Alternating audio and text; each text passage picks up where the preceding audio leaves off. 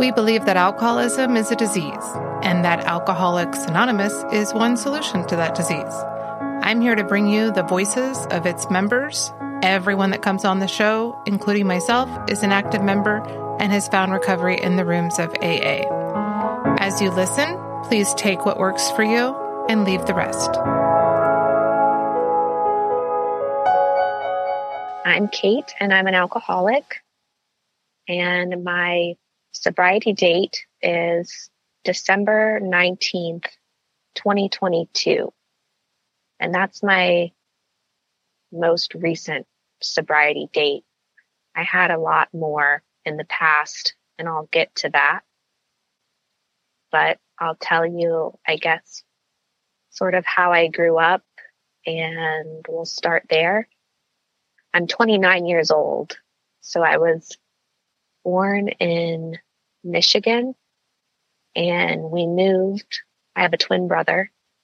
We moved all over the Southeast because my dad worked for General Motors. I had a really nice childhood in terms of just our standard of living and moving never scared me um, because I always had my brother with me and we were very close and we shared a lot of the same interests. Even today, he has, we have the same sense of humor and we have a great relationship. So I was never lonely as a kid because I always had him. I was never nervous to be pulled in and out of school or start at a new school in the middle of the year because he was doing it with me. My mom, she was a stay at home mom when we were younger, probably up until 10 or 11. And uh, my dad was gone a lot, but we were always going on nice vacations. We would go see my grandparents. They lived in different states. We would go to summer camps and my mom let us play whatever sport we wanted. So in the childhood aspect, I really can't complain for a long time in this program, I felt like maybe I wasn't. I mean, there were a lot of times I questioned whether I was an alcoholic, but I didn't think I had, you know, a traumatic childhood like I heard other people in the rooms talk about. I wasn't molested.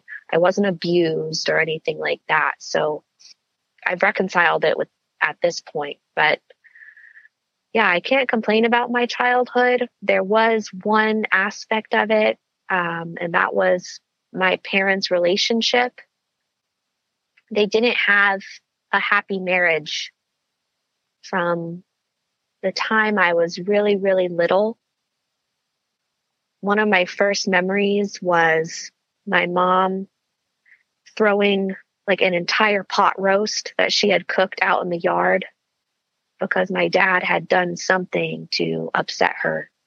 And we didn't know it at the time, but there was infidelity on my dad's part and um, drinking, you know, alcohol abuse.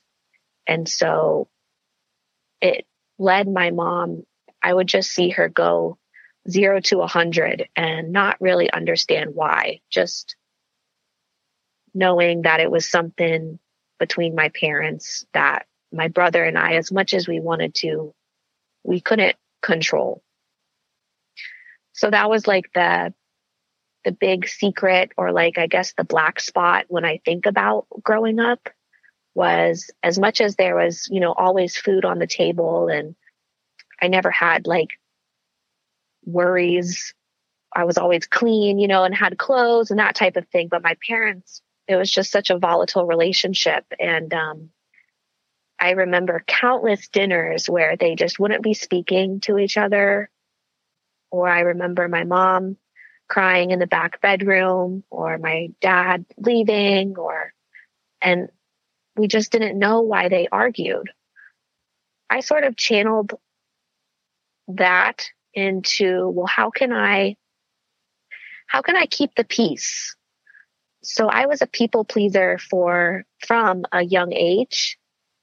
And I remember reading a book, like a Harry Potter book, for like hours on end, hoping my dad would notice and, and say, you know, what a good daughter I was, you know, just staying out of the way, staying out of trouble. And I just, it, it just grew and grew and grew. I had this unsatiated appetite to be praised and to be noticed for doing the right thing, to be that good girl. And I think my brother less so, but we were good kids and we just didn't get in trouble. I carried in that people pleasing mentality into school. So I was a very good student. I mean, I guess you could call it perfectionism. I just wanted to play all the sports and get the best grades. And I was very competitive. Even in high school, I was president of National Honor Society. I was captain of the cross country club. I was just always, you know, going for the brass ring as my as my mom would say. And I didn't have a lot of fear back then because I didn't really get rejected from a lot of the stuff I tried. I was pretty successful. So I have good memories in high school and grade school, other than like, you know, my family not necessarily getting along, but I just remember being happy. Some body image issues, but I think every girl goes through that. Uh, but um, again, when I think back to like why I was an alcoholic, there was a always a part of me that felt like I wasn't good enough.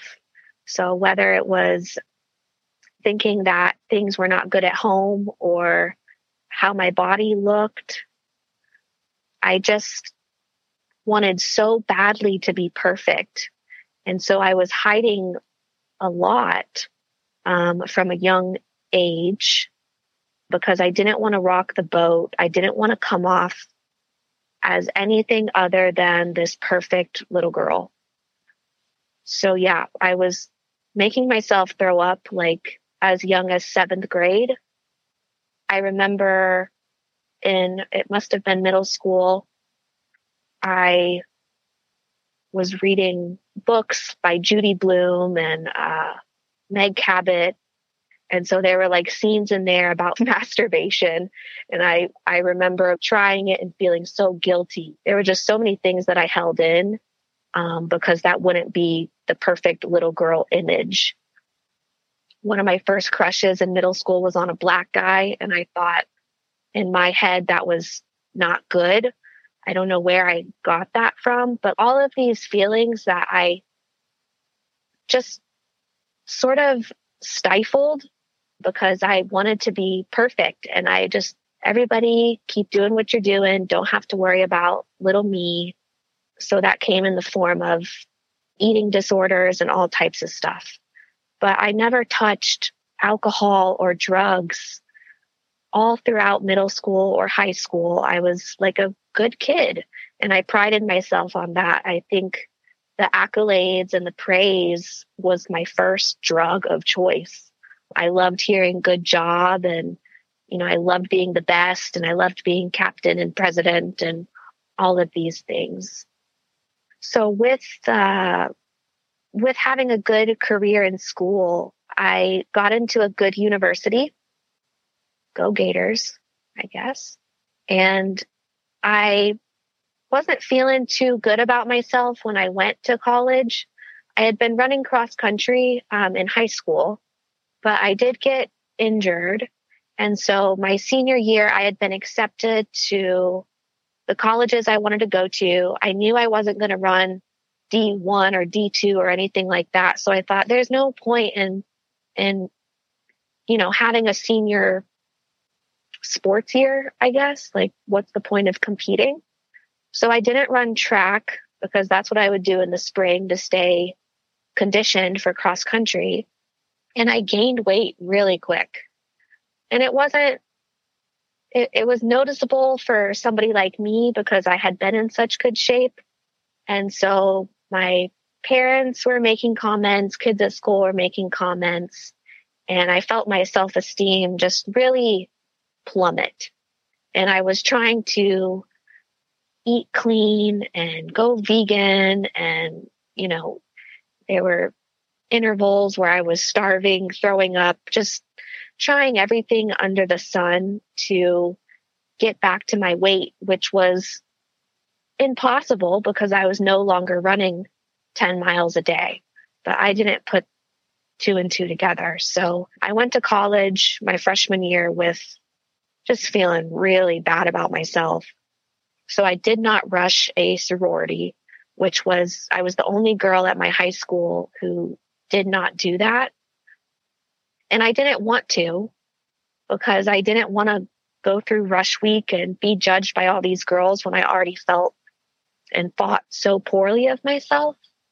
So I kind of got lost in in the sauce my freshman year. It was a very big school and since I didn't rush, I wasn't making automatic friends. I had a couple friends. I still was not drinking. I hadn't I, I had maybe tried alcohol at like one party. I don't really remember. Yeah, I I kind of ate my feelings that year. And so I gained more weight. I had a meal plan it it wasn't a good freshman year for me. I came home pretty depressed for the summer and just didn't really know why I had chosen the school. I was kind of aimless with my major. I had switched from philosophy to to nursing to um, education. You know, there were all these things, and I just wasn't happy. I was getting deeper and deeper into eating disorders my mom did try to get help for me. Looking back, the, the doctors up there, they were offering me all this medication for anxiety, which I declined because I didn't think I was anxious. I just knew I was unhappy because I thought I was fat. Um, so, yeah. Then my sophomore year, I thought, and I still wasn't drinking at this point. I still hadn't really tried drugs. It never occurred to me to like get a fake ID or sneak in somewhere. Like I was so naive and a pretty wholesome kid for that matter. But my sophomore year, I decided to apply for this internship, which took me to another city. I was going to work in the state capital. So I was still in Florida, but instead of Gainesville, I was in Tallahassee that was where I started my my drinking. So I was still I I was searching for something. I was searching for like a new beginning, new friends, new interest. I just was so unhappy at the University of Florida and I thought, well, this is it. This this internship will take me to a different city, different experience. And what it was, it was a internship for a legislator, like a senator or a, or a representative of your choice, depending on your interests. And you would just work with them for all of session. And session is the time period where bills are getting written and passed and, and lobbied. So I was placed with a guy from, well, it doesn't matter because I guess anonymity, but I had a boss who had a boss and all these, you know, so I was just thrown into this political uh, realm. And even though it was supposed to be this professional learning experience, um, that's where I encountered just limitless amounts of alcohol for the first time.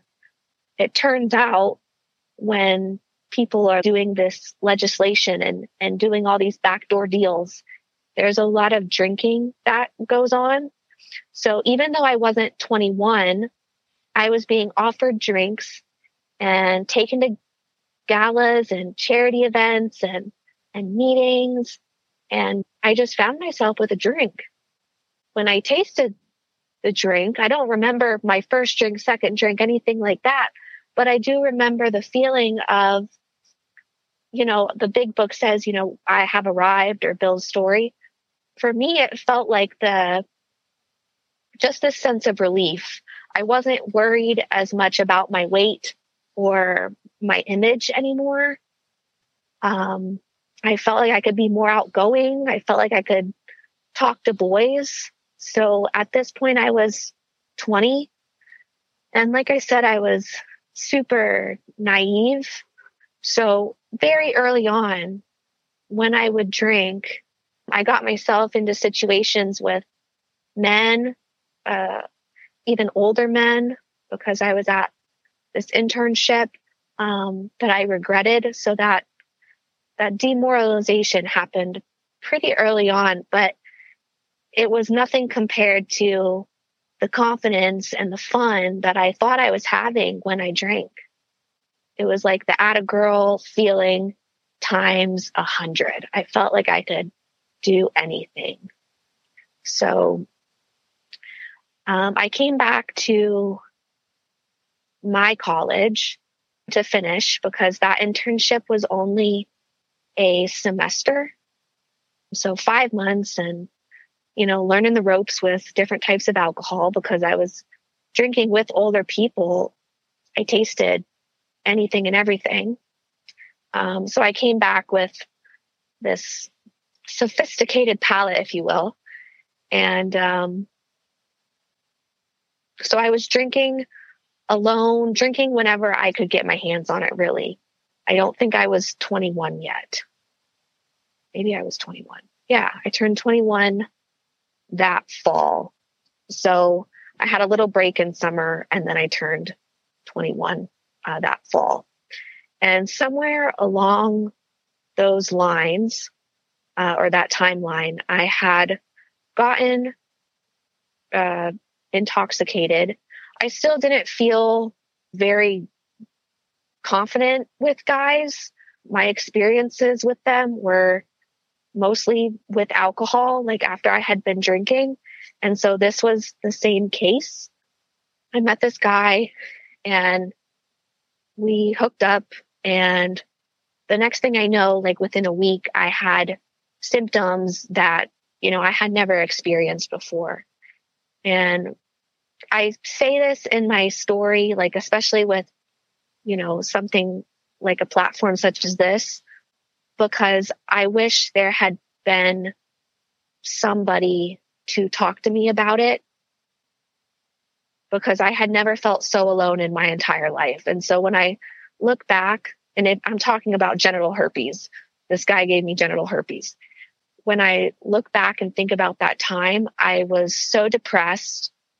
I had gone to the doctor, and when she confirmed it all, you know, she said this is common and uh, this is manageable, and uh, you know, one in five people have it or something like that. But I didn't hear that. I heard like that I was stupid. I heard that I was dirty, um, that I was unlovable. I just, I was just devastated, you know, because I was a, a naive girl and I hadn't been that promiscuous. And so it just, it really just put a damper on, uh, on everything. I didn't know how to handle it. So when I look back in hindsight, I, you know, that's not what made me an alcoholic, but it did make me want to drink more and numb more and just because there was no, you know, there was no herpes anonymous. There was no one I could confide in. And when I tried, and this is just trial and error for somebody who gets something like this, the first couple times when you are with another person and you're having to disclose it, I mean, that can be just as traumatic too.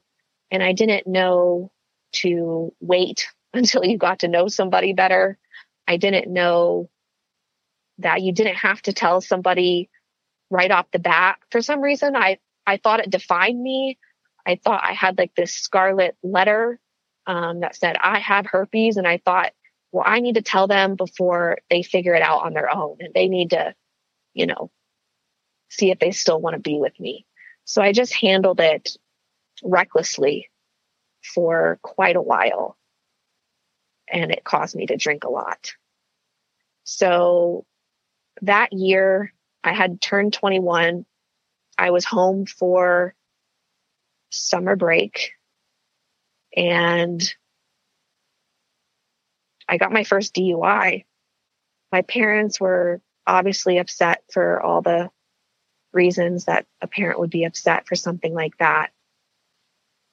And when I think back to the progression of alcoholism and, and my disease, it's so obvious to me now getting a DUI at age 21, having drank for literally less than a year. But at the time, I thought, this is a fluke. This is a mistake. This is really unlucky. I didn't really have any intention of stopping. So there was a little bit of a dry period. Um, I did for my parents. I think I went to a couple meetings, but I wasn't taking AA seriously at all. A couple seeds were planted during that time, and my teacher that I had to take at the Florida Safety Council for like a, a DUI class. I remember her telling the class, 50% of you will be back. And I thought, oh my God, that is such a crazy statistic. How could anybody be so stupid to get two DUIs? And she, she wasn't mean about it. She was just very frank. And there was, and I ended up getting another one, more on that later, but there was also a moment where she pulled me aside and said, you know, you're a pickle. And once a cucumber becomes a pickle, you can't turn back into a cucumber. And um, I remembered that way later on down the road when I started going to meetings and taking the AA thing more seriously. But I wasn't ready to hear it then. So I did my probation. But unfortunately, now I'm going into my senior year of college and all of the job opportunities. I mean, I had good grades, I wasn't partying that much, like I said, because I had that other diagnosis that just made me want to drink alone mainly. Um, so I had good grades and I had a lot of job opportunities that I then lost because of that first DUI. There was a possession charge they threw on there too, for a little bit of weed I had. I think even paraphernalia. The they put a charge on there too. So it was just a big, big mess that made getting a job in the field I wanted to. At that point, I was an English major and I thought I was going to teach. Well, they didn't want me working with kids with that recent of an arrest, um, an arrest of that nature. So my options went from the world was my oyster to what am I going to do? So I didn't want to live at home. Um, I love my parents, but it was not easy living with them, especially after that first arrest. And um, they wanted a lot of control, and I didn't want to be under their roof. So I stayed in Gainesville and I got this job selling flood insurance. And it was such a terrible job. I will never sell insurance again. And my goodness, um, it was good money and it allowed me to live on my own like I wanted, drink how I wanted. But again, when I, when I think back to my progression, I kept changing and, and moving the goalpost and my standards were just getting lower and lower. I had so many dreams of, of writing and teaching and doing all these things. And because of the arrest, well, really because of my drinking, um, not to rationalize, because of my drinking, now I was in a really crummy insurance office doing something I had no interest in doing. Um, so I did that for a year and a half. And then they fired me.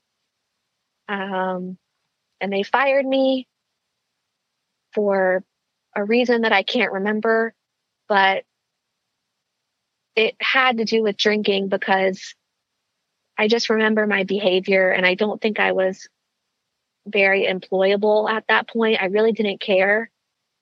I remember they would give me like work to do and I would literally take like the stack of papers of like people's policies and just put them through the shredder. And me and my friend would laugh about it. So they had their reasons for firing me. And maybe it wasn't technically like drinking on the job, but I just had an attitude um, that I just didn't really care. So I lost that job and I was in a panic because I had just bought a car. I had bought this little Mazda Miata that I just, I loved. I had it up until a few years ago. And I knew I had to find something else quick. So I found another insurance agency. I didn't tell them why I had lost the first job. They hired me pretty quickly and I was back to the races again. I had my income, my paycheck, and I could drink again how I wanted to. Probation from that first arrest was long over at this point, but I hadn't learned my lesson, right? So I was smoking, I was taking different types of like Adderall and Vyvanse pills. Um, and this had been going on for, you know, from sometime in college up until this point. So maybe like anywhere between two and four years. And that's what kept me skinny.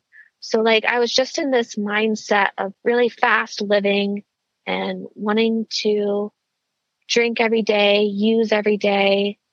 The Adderall, you know, made it so that I could work in an office environment and, and get my work done. But quickly alcohol overthrew that. I started drinking on my lunch breaks, drinking before work, drinking at work, drinking after work. And it just got out of control very quickly. Within six months, I don't even think it was six months, I was fired from that second insurance job. Uh, so this time I was less surprised, but I was still, you know, self righteously angry. How could they do this to me? And so that night I went home and I Googled where can I drink all day or something like that? Where can I drink while I work? And, um, which is really idiotic when I, you know, it, it is what it is, but that was my goal, right? I kept moving the goalpost and so these little office jobs weren't enough for me to drink how I wanted to. So I had to figure out a way where I could keep drinking because removing alcohol from my life was not an option for me yet. I didn't really see how that would make me happy. So anyway, I'm Googling, I'm probably drinking, uh, maybe bong hits in between my Google searches and this thing pops up about a TEFL certificate abroad. And TEFL stands for Teaching English as a Foreign Language. And there were all these places you could go. And I was drawn to the Czech Republic because they had the highest drinking rate per capita. Um, and then my grandma, she was Czechoslovakian. So I thought this is a sign from God I need to go to the Czech Republic. And so within, I was fired in January of 2019. I was in Prague by March of 2019, which I don't recommend doing. I mean, I booked a one way flight and I, I just was not prepared. There was like all of these gaps in knowledge, you know, I was under the impression that I would be able to communicate with people, but they speak Czech there. I didn't think I had to change my bank cards or do anything like that. Well, they have a whole different currency there. And this is just like that, that drinking mentality. You know, you're not really thinking too far ahead. I was just thinking about the beer when I got there. So somehow I made it over there and I did take a TEFL course but it was kind of scary. And I put myself in a lot of compromising situations. that would not have happened had I been more prepared, more self aware. Cause I, you know, I went across the world by myself. It was just a major learning curve in a country and a culture that doesn't really have patience for a young, drunk, oblivious American girl. So a lot of hard lessons were learned there. Um, and I was taken advantage of. And, um, you know, when I think about my alcoholism, I do think that was my rock bottom. I also didn't know how to get health insurance over there. So I completely went off my birth control, which I had been on for eight or nine years. I think that combined with drinking, I mean, my hormones must have just been insane. And I was just throwing alcohol upon alcohol on top of it. So that's why I say it was probably my rock bottom or close to it because I was isolating, I was alone, truly alone in another country. I had a couple expat friends, but just some really dark times over there. So I made it in the Czech Republic for about 10 months. I was teaching adults, but that didn't last because you had to be, you know, somewhat professional and, and stand upright, but I couldn't even make those lessons. So then I switched to a school, um, like this international kindergarten and God bless those kids that nothing happened on my watch because there were, I mean, the rules over there are completely different than they are in the United States. So I had a lot of freedom with these little children and I got to walk them to public parks and they would climb trees and they knew three or four languages, not just Czech, not just English. They knew Polish or German or even Chinese, some of them. It was just incredible. I was not as diligent as I should have been because I was either hungover or had a drink in a water bottle that I was hiding. I just was really lucky that nothing happened while I was watching them during the school day because it was more of a daycare. Like it was five years old or younger, these kids were. And so anything could have happened. And I just got lucky that nothing serious did because I wasn't incapacitated, but I was, I was pretty tipsy or buzzed or just not as aware as I should have been when you have young children. Uh, so anyway, then I couldn't even teach at the school anymore. They were paying me okay, but with how I was drinking and my habits and needing to miss work and stuff like that, it just wasn't going to last. So I switched to nannying and you know, those families were so nice, but it was the same thing of I had a problem and I finally reached a point where I knew I had to go home. So I flew myself, and my parents had actually come over. I think they knew that I was just slipping into this oblivion. I mean, we had stopped FaceTiming and we had stopped FaceTiming because I was falling and hurting myself. And, you know, I had a black eye at one point that I didn't know. I mean, I knew how I got it, but it was just, I didn't want them to know.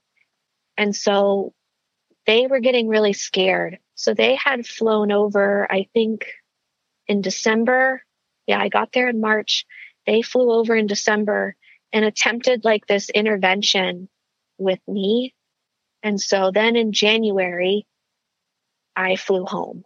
So I had made it about 10 months and I promised them I would book a flight, which I did. And I came home. I was running out of money. I was just not doing well. So I thought, okay, once I come back to the United States, I'll be able to figure out this problem and mm, get a job, you know, just still to stop drinking was not off the table yet. So, so yeah, January of 2020, I made it back. And then that February, I got arrested again for my second DUI. That's why I think back and I, I wish I could remember that lady's name, the first teacher at the Florida Safety Council, because I remember thinking, God damn it, she was right. She was right. And it was within that, I, I had a five year period where the one, the first one from 2015 would have been expunged, but it happened within this, within a span of five years. And I was on that tipping point. August of 2020 was coming up, but I got arrested again in February 2020. So my consequences and everything just were magnified and doubled, and it was not a good situation. And I won't go into the detail of how that second DUI happened, but it was just, it, it really is um, a miracle that I didn't hurt myself or another person. So I went to jail, got out, whatever. Um, and at that point, I realized, okay, I need help and my ways and my ideas are not working. Plus, I was back at my parents' house and they would not let me do anything except go to go to church or go to AA. So I decided to go back or try give AA a real try. And um, things got better for me very quickly. I got a sponsor and she convinced me to apply for whatever job I had ever dreamed of doing. And I still wanted to teach. So about within like the first four months of getting sober I got this job as a teacher at a private school and my sponsor at the time convinced me to be honest and tell them the whole back history of my DUIs and whatnot. And she promised me that, you know, God would provide for me if I was just honest and willing. So I did that and I told the principal, you know, I wasn't, I didn't go into like morbid detail, but I said, hey, when you pull this background check on me, because they, they fingerprint you to work in a school, this is what you're going to see. And I was pretty matter of fact about it and honest. And I got the job of my dreams. So within the first, like I said, the first six months, four months of attempting to get sober the first time, the the promises, I'm like saying that sarcastically, but things were happening in my favor that made me think it was me doing it. And so the motivation to continue going to meetings or work the steps or stay diligent and have some sort of daily program, I was not motivated to do that. I had also found who is now my husband, I found him in the rooms very early on, probably in my first two months of the first time I got sober. So all of these things were happening where I was like, wow, God is great. All I had to do was put down the drink. These steps, these 12 steps seem a little too serious. I don't really want to go back and think about all the people I've wronged. What's it matter? So I just kind of put my job first which we were teaching. My first year teaching was during the pandemic. So it was a really, really tough year. And I stayed sober through it. But I didn't have a foundation in AA. It was a Catholic school. So I thought I had like a spiritual foundation or connection to it because I was raised Catholic. But when push came to shove, and when they did not renew my contract for the following year, I I was devastated all over again. It felt like back in college when they told me I had herpes. What what the heck did I do wrong? And the principal had her reasons for why she didn't want me to teach again. But for me, to my ears, it was, I'm not good enough. And clearly staying sober isn't, isn't working. So I didn't go out and drink that day. I think I white knuckled it for like that whole summer following that school year. I was applying to teaching jobs and I got hired at other schools, but the schools I wanted wouldn't take me because of my arrest.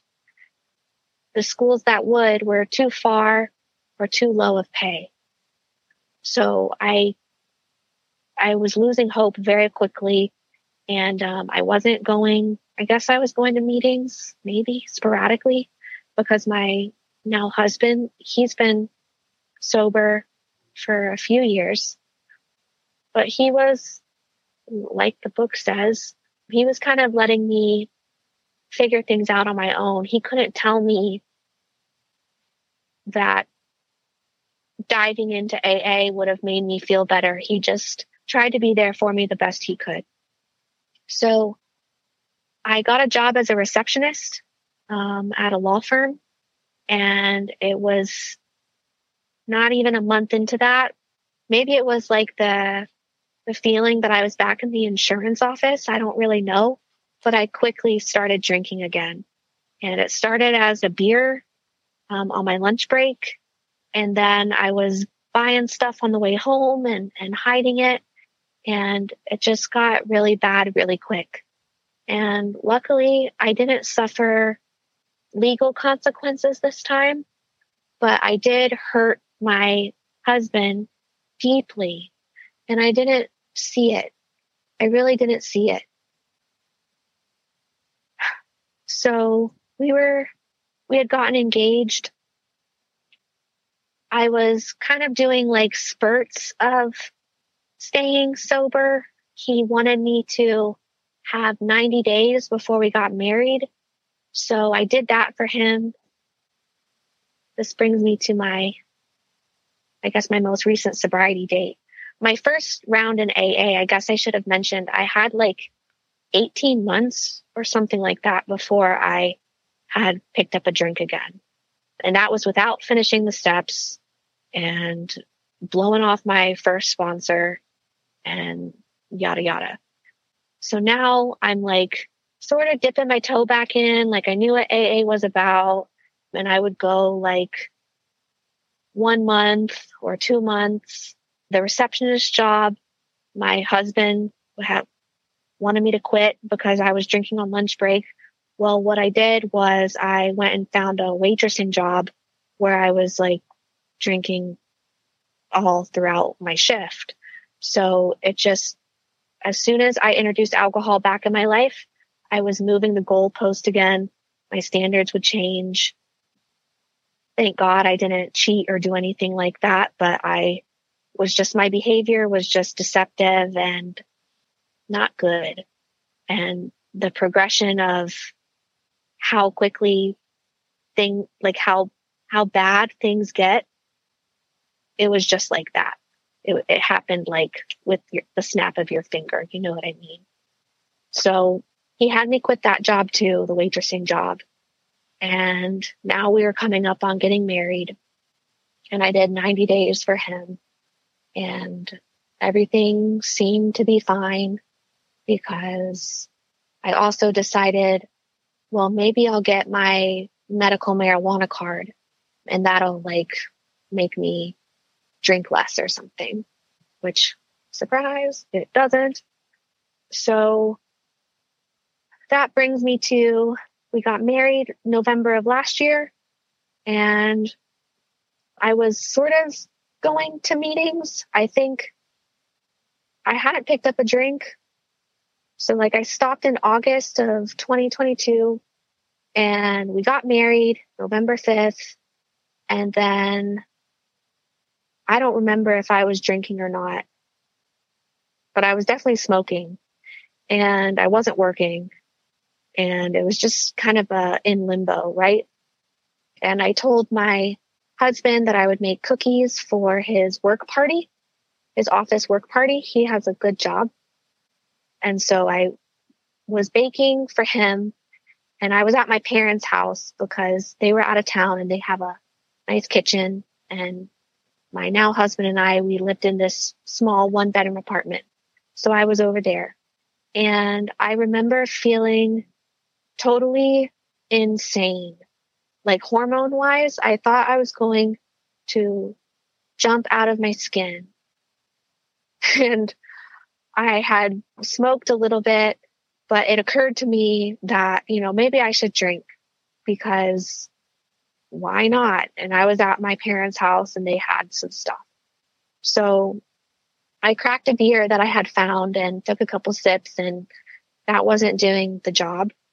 Um, so then I poured a shot of vodka and this was on December 19th of last year. And when I tried to take the shot, I couldn't. Like I spit it out the little bit that I did try to swallow and my body just completely rejected it. And, um, sometimes I think that is part of my spiritual experience because I had never, you know, I'd gotten sick and all that, but for my body to outright reject it, I just remember thinking like, God, what's going on? Like they talk about the allergy, right? And I was like, this is just, I've never not been able to, to drink vodka. That was like what I always drink. And here my body was just like, nope, not today. And within three days, I want to say, I found out that I was pregnant. And that brought so many emotions because number one, I knew I had to get serious about AA. So I threw myself back into meetings and I got another sponsor and we worked all of the steps. And I told my sponsor, like, hey, I'm going to talk to Tara and can we please finish the steps before like I, I talk to Tara? So I just had a new motivation and incentive to work this program in a way that I had never worked the program before. And it also was important for me to take AA seriously because I was one of those people that thought when if if I got pregnant, I wouldn't have the urge to use. Like I thought that would just go away. And so I'm a little shaky. Um, I had so much shame upon finding out that I was very, very pregnant, like in the early weeks when I took that shot. But those feelings of wanting to drink and wanting to smoke, they were still prevalent. And I thought that once I knew I had a baby, like a small human growing inside of me, that there would, that those feelings wouldn't be there. But that wasn't the case. So I knew I had to try a different way.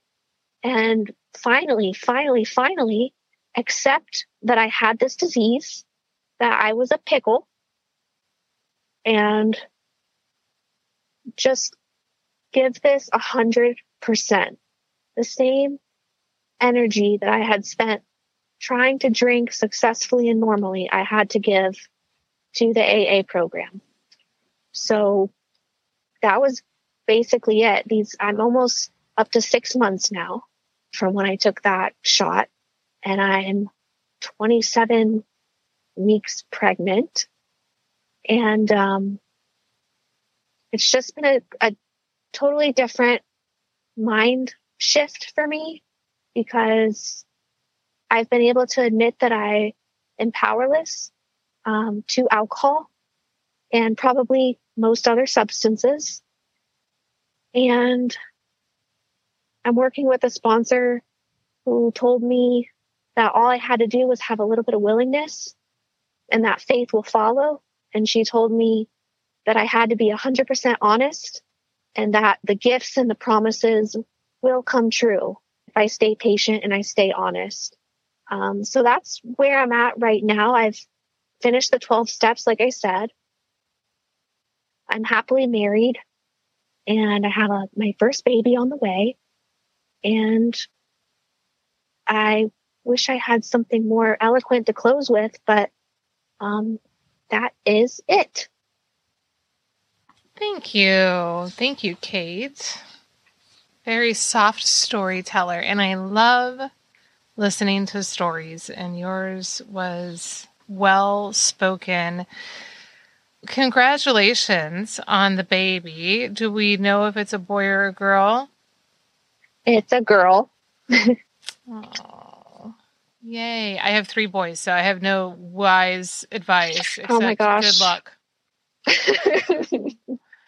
Thank you. Uh, I I have this committee in my head. I just recorded an episode yesterday and the gentleman was telling me about his committee. So now it's this committee in my head and part of me that wants to fix the world has advice for you and part of me is like, but you're recording an episode, so focus on what you're doing.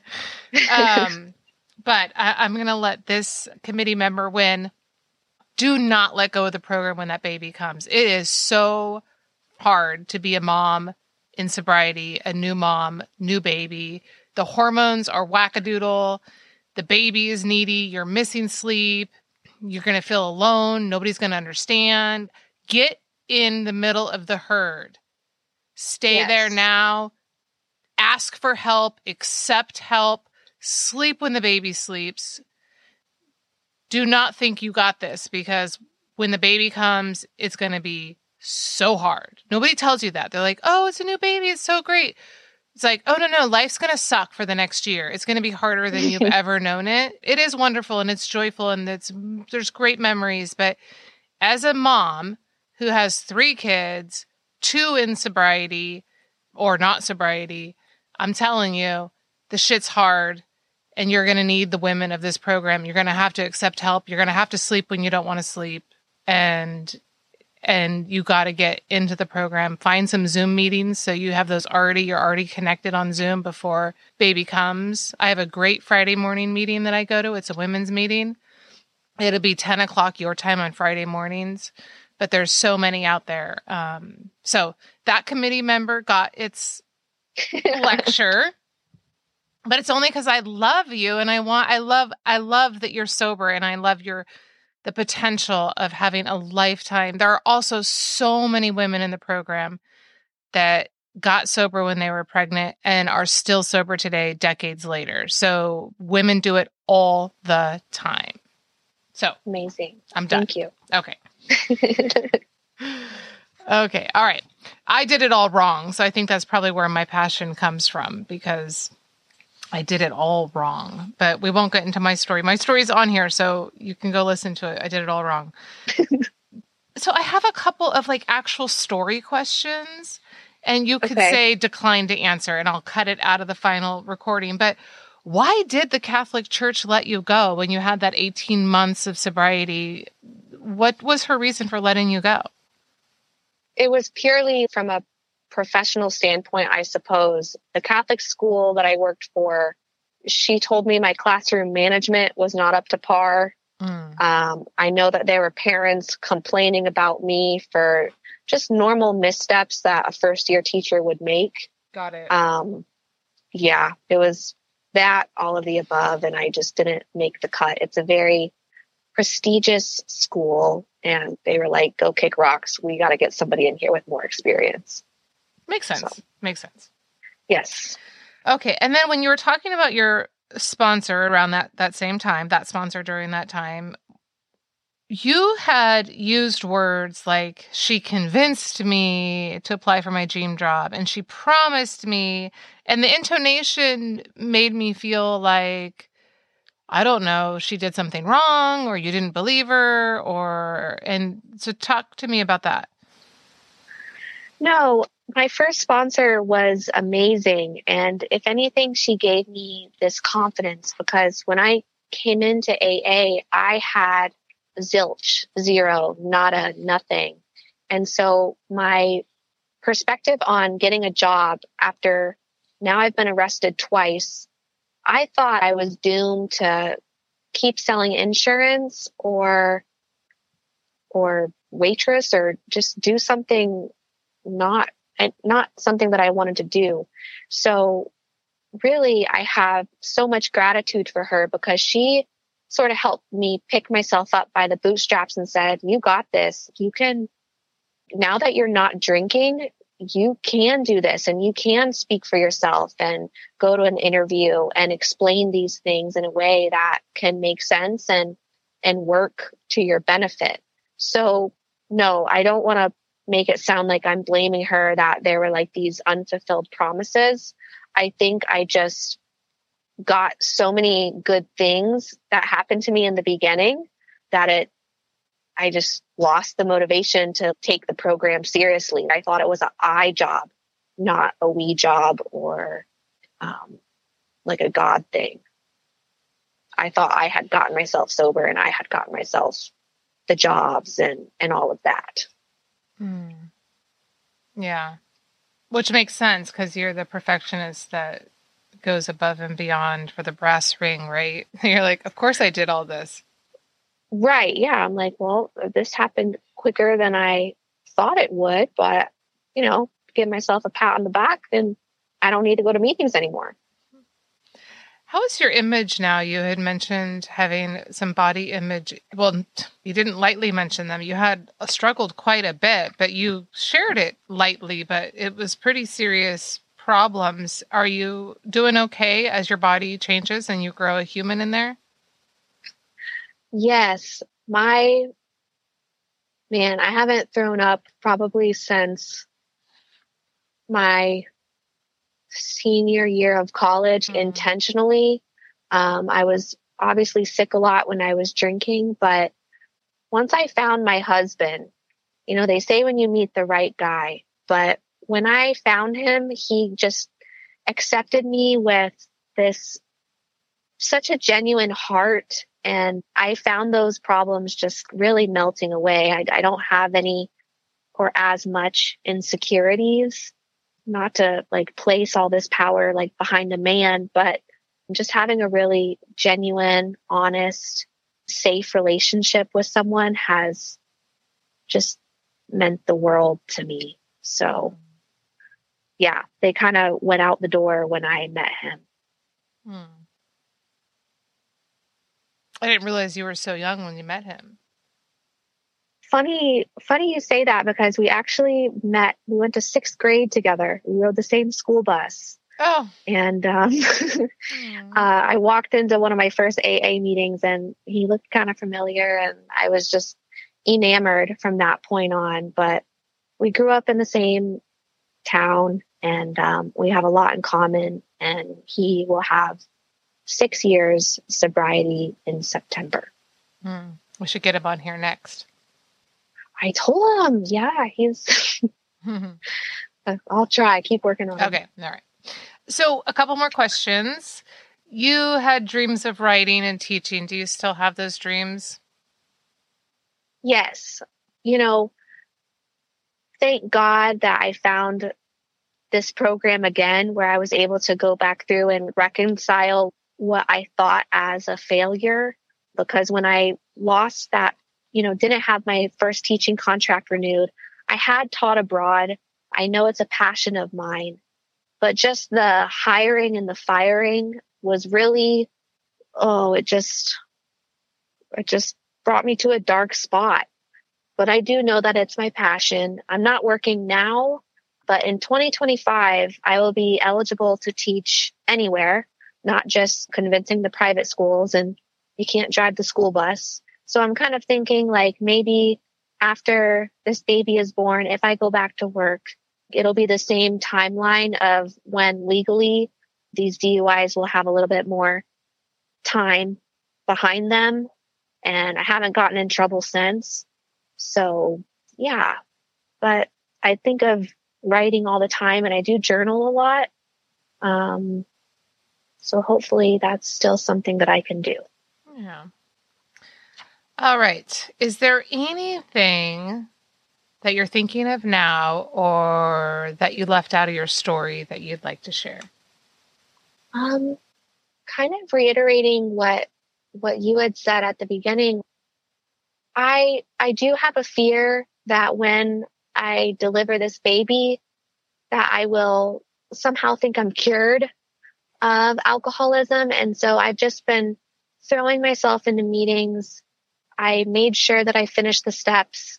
Now I'm working with one other girl for the first time whereas I had never stuck around or you know, I just never took this thing seriously and I do have a real fear of relapse again. So I'm just giving this everything I have and kind of going in with a blind faith. Yeah. I don't know if I, yeah, I don't think I said that, but sometimes I do get scared or because I have this built in forgetter where I can rationalize my disease and I think I'm too young or it wasn't that bad or it's been nine months, you know, don't I deserve it? I just have to keep quashing those, those thoughts. They're short lived, but they still come. And so that's why I've been just calling women in the program and doing as much as I can to, to stay in the herd, like you said. You know, they say whatever you put before your sobriety you lose first or some some expression like that essentially you got to put your sobriety first which is so easy to do when you don't have children and then you have this little human and you're like how do yep. i put anything before this human and that's when you will have to choose your sobriety first. And you will. You have your husband you have you're putting the effort in now. You're connecting. You'll be okay. You'll be okay. You you have um, the willingness and the action behind the willingness. And i think you'll be okay. Thank you. I think that there's this healthy balance for me of I call it fear of drinking again. My old timer friend Gary calls it, it's not fear, it should be respect. You should respect alcohol, not fear it. I'm like, whatever, Gary, you can call it whatever you want.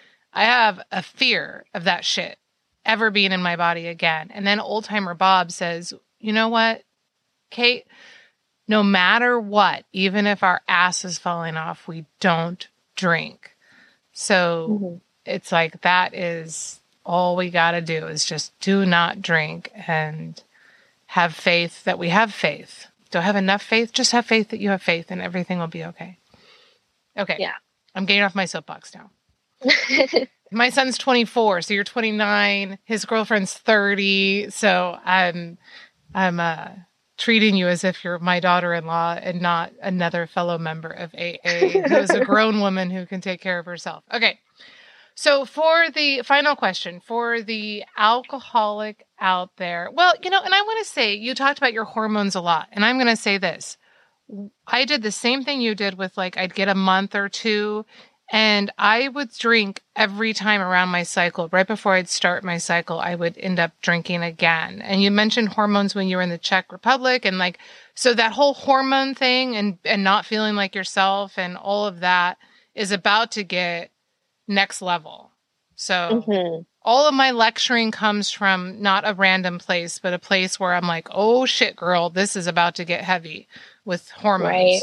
But um, right. but you'll be fine. You'll be fine. Okay.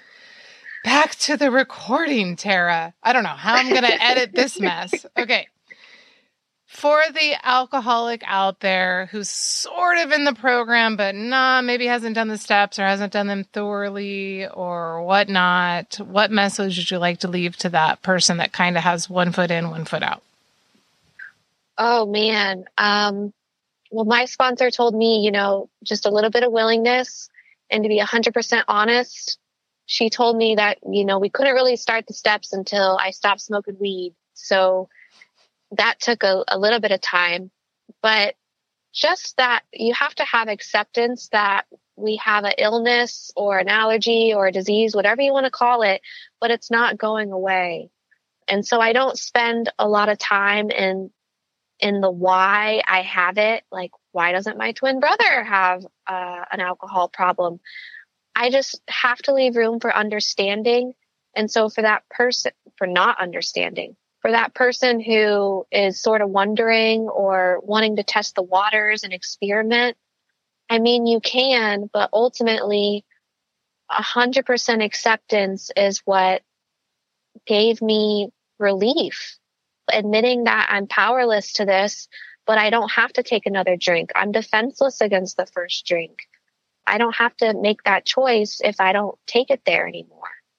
And also that the steps, you know, because I think a lot of people in the program sort of falter at doing this step work. It's it's not comfortable and it's not fun.